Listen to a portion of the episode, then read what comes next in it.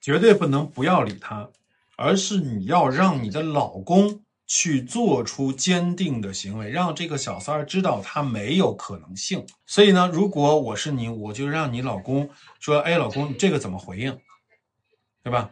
你如果不能坚定的回应，那么啊，我们之间的又一场大战要开始。这是第一。第二，我一定会让那个小三儿死得很难看。为什么呢？因为你选择回归，我已经给你留了面儿。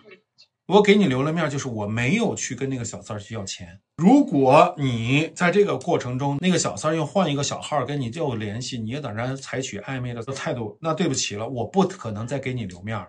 我会跟那个小三儿把那个钱要回来，我非得把那个小三儿整死不可。你信不信？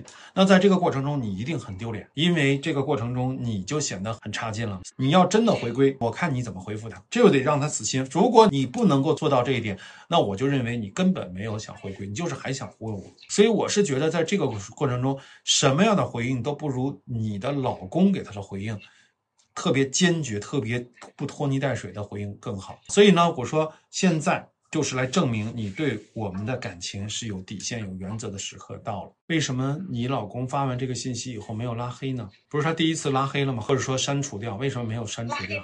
就是他为什么要加他一个陌生的号码？他为什么要去加？对，他他其实已经删除了。那他怎么能发过来？嗯，他是发的短信，不是微信啊。这个短信的号码他也可以删呀，这个手机也是可以删的呀。是用别人的手机发的吗？好，那么。如果他这样发的话，你老公是怎么回应呢？没有回应。后来的时候，再有些情陌生的电话打过来，他直接就嗯删除。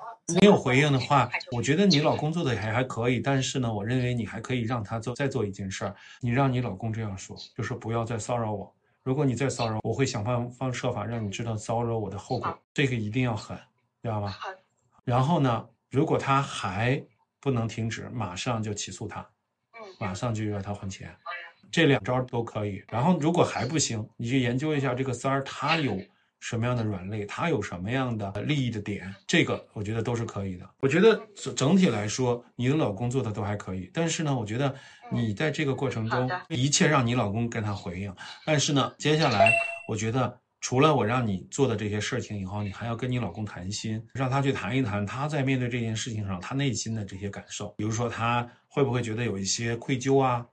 他这么做会不会有一些啊觉得被你控制啊，对吧？我觉得这些东西你还是要跟他说清楚。就是你让他这么做，其实呢也是没有办法的，因为你受不了这种再次受伤的感觉。信任感修复是需要他用实际行动来证明的。所以如果他能这么证明，你就会更踏实，你们的关系修复起来就更快。如果他不能更坚决，不能更狠的话，可能就会很难受。其实我觉得你的老公在这个过程中做的还算是可以的。但是接下来可能还是要更加坚定一些。